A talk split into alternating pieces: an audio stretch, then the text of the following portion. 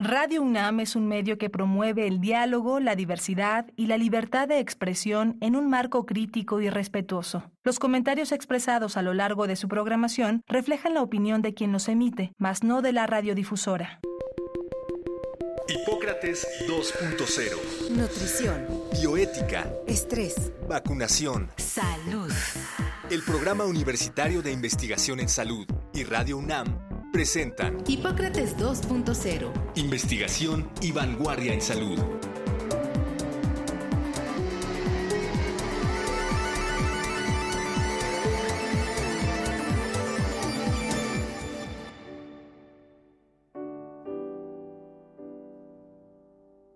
Hola, ¿qué tal?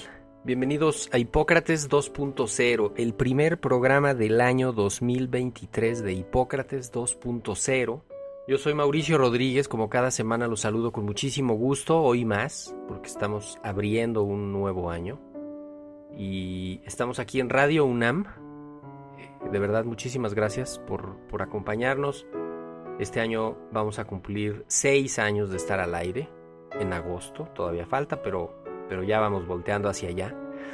Y en el programa de hoy vamos a pues hacer como una mirada un poco hacia atrás del año y hacia adelante lo que viene este nuevo año para, para ver cómo hacerle frente, cómo hacer un balance lo más ecuánime posible desde el punto de vista como psicoemocional.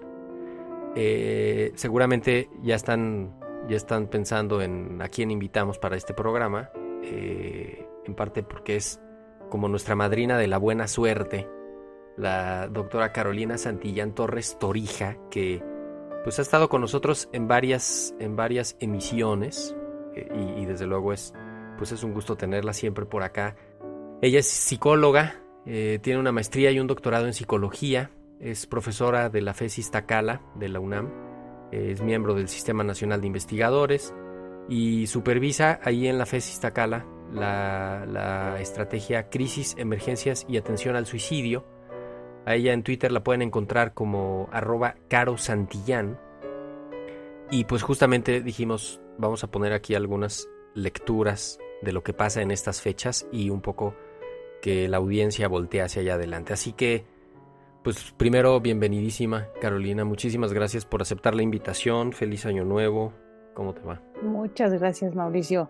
Igualmente, que sea un gran año y gracias a los valientes que nos están escuchando en los primeros días. Exacto, exactamente. Eso, se agradece triplemente.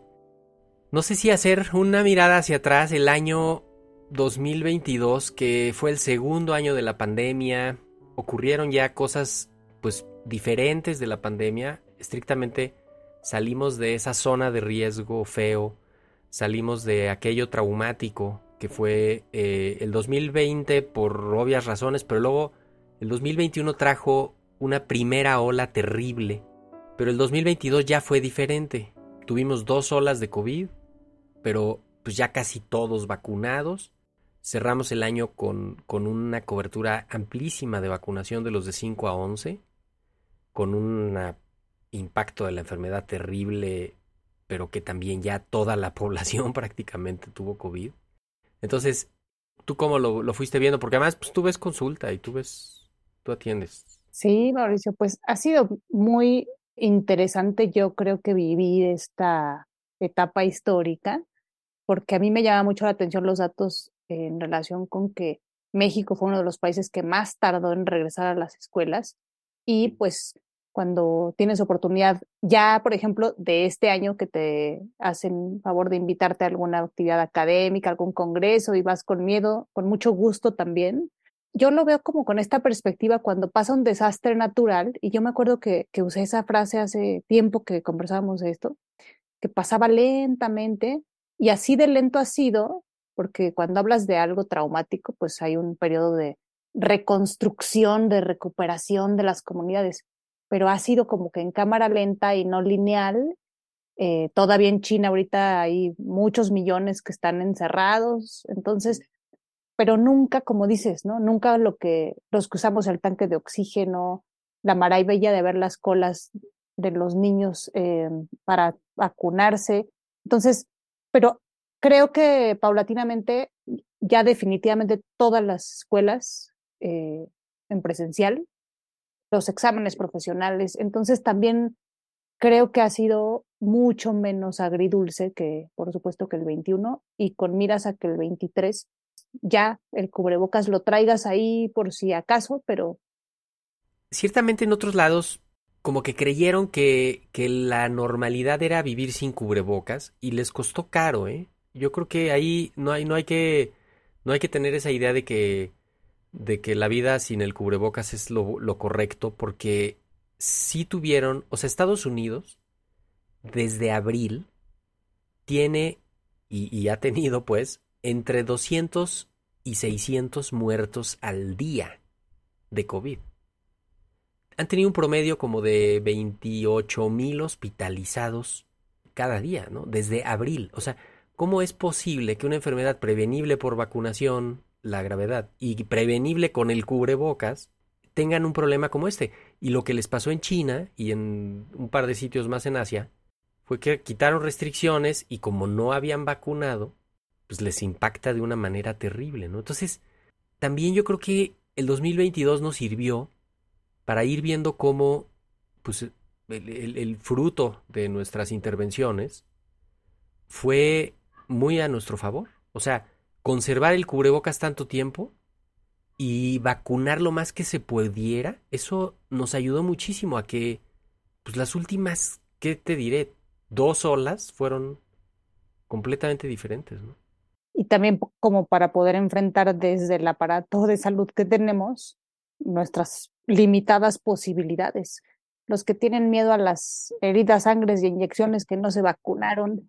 Oye, y, lo, y en el otro lado los que se ponen 5, 6, 7 dosis, compensando a los que no se quieren vacunar. Así es, o sea, ha sido, yo creo que un el gran estudio social de esta generación, pero y creo que todos ya tenemos como esa confianza de que efectivamente tenemos muchas más herramientas para poder enfrentar.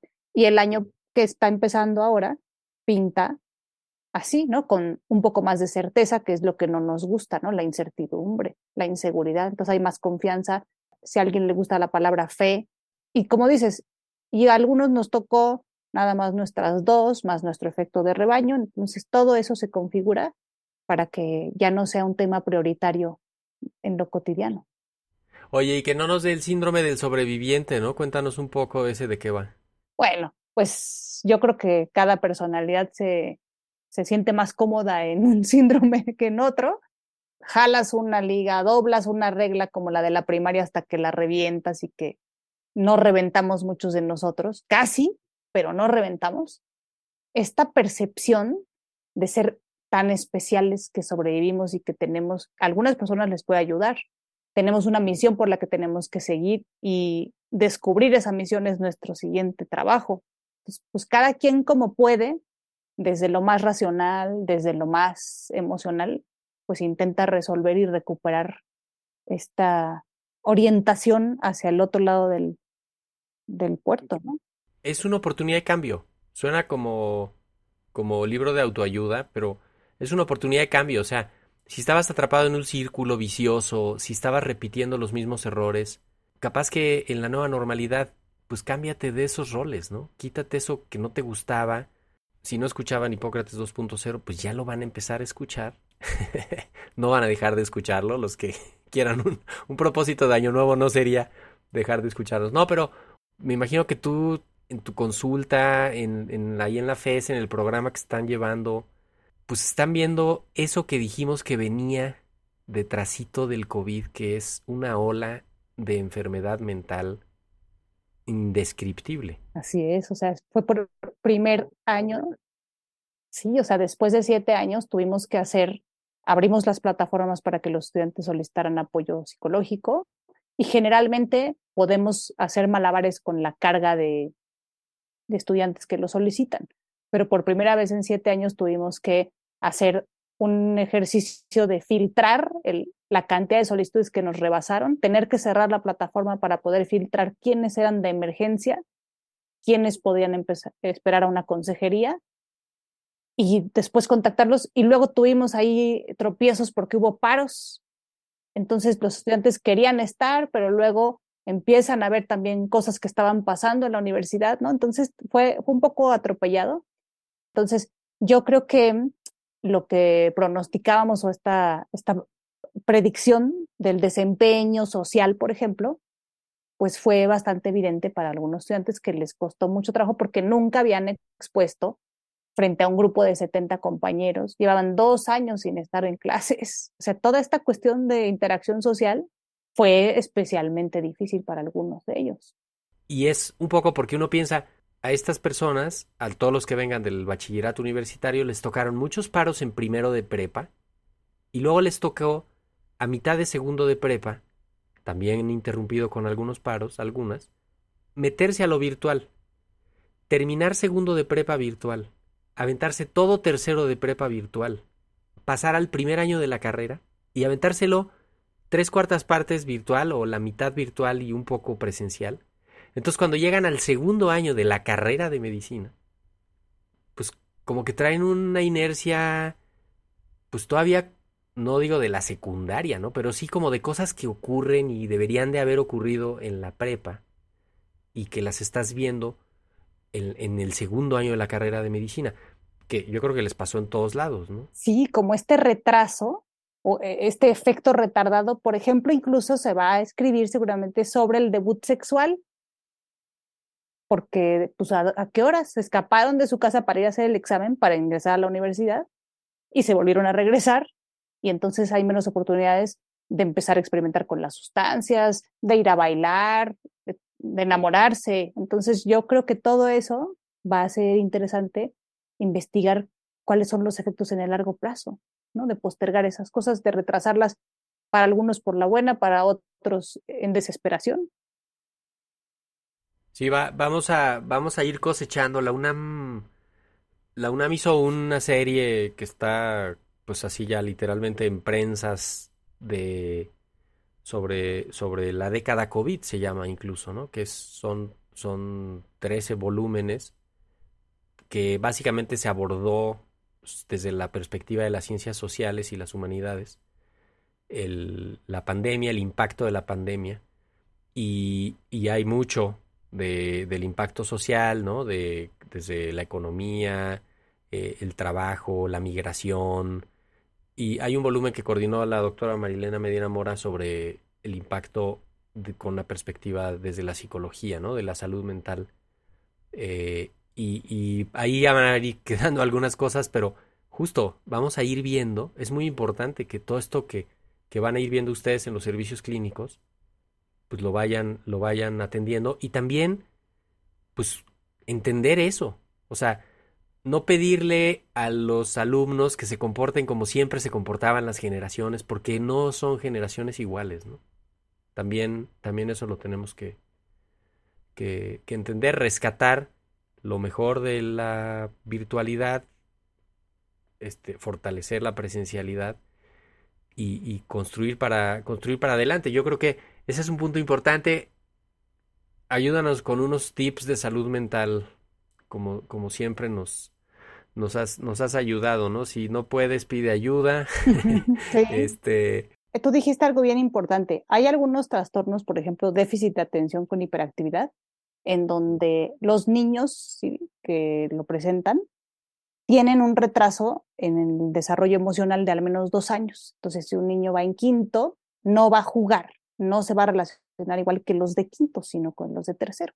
Entonces, ya traíamos como esta idea, ¿no? De, a ver, esta generación no sabe poner la lavadora, no sabe, por ejemplo, para qué sirve un código postal, para qué mandar una carta, el Uber lo pide por ubicación, o sea, e, e, es otra, la organización que tiene del tiempo, de los espacios, etcétera.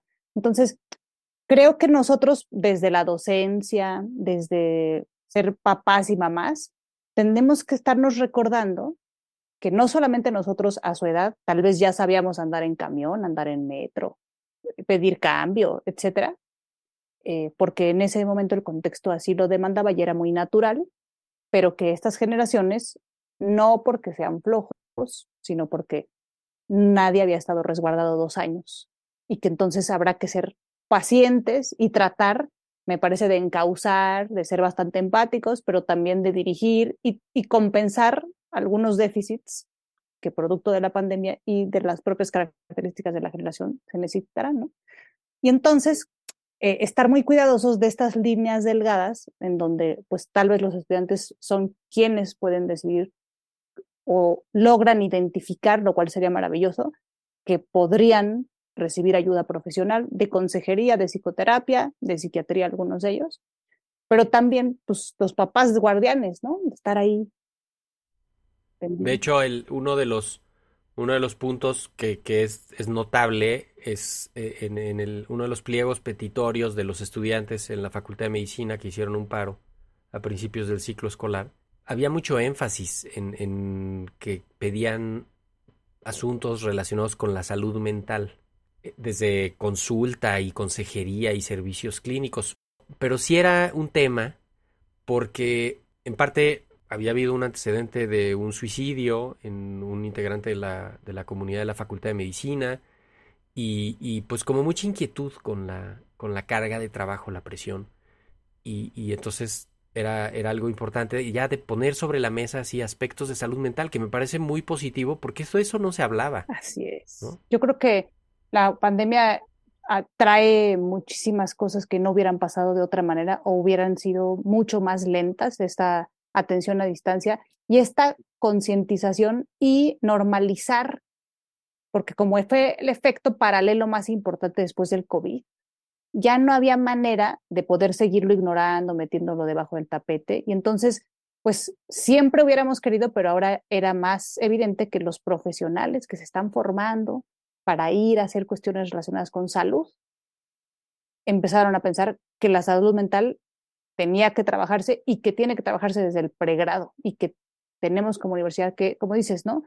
Dentro de la infraestructura que, que nos permite, dentro de los programas de estudio, ¿no? Etcétera. Pero yo creo que ese fue una, una gran ganancia que tuvimos a nivel mundial de visibilizar, de bajar el estigma, de normalizar que quién iba a resistir como esta regla que se va a romper sin algo de, de tristeza, de ansiedad, de limpieza, de arrancarse el cabello, ¿no? Estaba muy difícil. Sí, sí, sí, sí. Ahora que lo, que lo dices, pienso en que muchos de estos jóvenes que están estudiando medicina, seguramente en, en, en enfermería y en otros servicios que tienen que ver así directo con la atención clínica, yo creo que sí vieron de manera muy traumática lo que se veía en el personal de salud en la pandemia.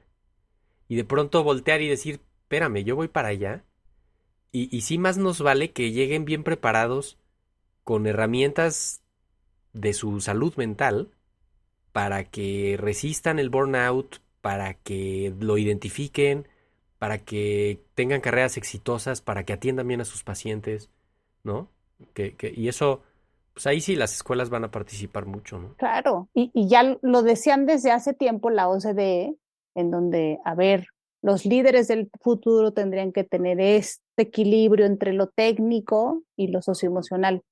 Y se veía bonito, se veía lógico, pero con la pandemia fue muy evidente que es igual de importante y que además, como tú dices, hay poblaciones eh, de muy alto riesgo a las que hay que poner especial atención y cuando tienes poca infraestructura, dirigir los recursos para allá, porque si no, el propio sistema de salud colapsa a partir de eso, ¿no? De que quién cuida a los que cuidan. Entonces, ahora hay yo creo que esa conciencia de que bienvenido a la universidad, bienvenido a ciertas carreras de alto riesgo porque tratas con personas, te tenemos que empezar a cuidar desde ahorita y ponerte un protector que fortalece y que eleva la probabilidad de que seas resiliente antes de que nos gane en el quinto semestre, cuando empiezas a ir a los hospitales, por ejemplo.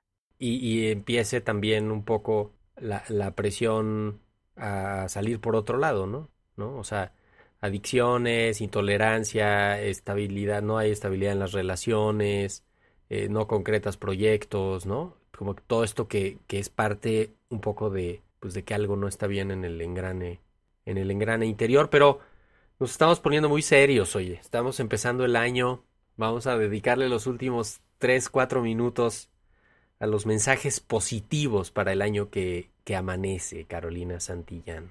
Pues mira, a mí me, me encantó que otra vez me eché un clavado en, en estos estudios de que hablan de los propósitos, ¿no? Entonces, hay un estudio muy viejito de los 60 sobre cuáles son los propósitos de Año Nuevo de los niños. En promedio, las niñas tienen seis propósitos en comparación con los niños que tienen cinco. Piden deseos, propósitos que generalmente tienen que ver con su entorno inmediato, ¿no? Con su familia y con sus amigos, que les vaya bien.